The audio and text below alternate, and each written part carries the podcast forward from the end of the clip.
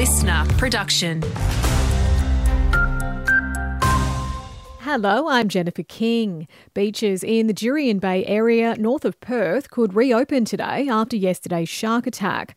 A woman in her 40s was bitten on the leg by what's believed to have been a two metre tiger shark while in waist deep water off Sandland Island.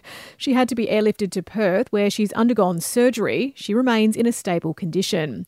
She was with a tour group at the time. Shire of Dandaragan President Tony O'Gorman says everyone around her responded quickly. The crew went into action got her back on the boat as quick as possible, did some, you know, preliminary first aid on her, and then radioed ahead. Uh, and an ambulance met them at the marina when they got back, and she was taken to the uh, emergency medical services in Jurien Bay. Fire has engulfed a home in Subiaco in Perth's inner west. Firefighters and police were called to a two-storey property on Bagot Road around 1:30 this morning. Arson squad detectives are combing through the site to determine the cause of the blaze.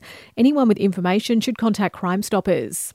Scott Morrison will bring his political career to an end today in Canberra. The former Prime Minister will deliver one final speech in Parliament before retiring. Speaking on the ABC, our current Prime Minister Anthony Albanese has wished him well. It's a tough job, and I certainly respect the office. I will attend Parliament for uh, his final speech, and on a personal level, I wish him and his family all the best. In sport, the Eagles will be without new recruit Matt Flynn for up to three months after the Ruckman underwent surgery yesterday on a tendon issue.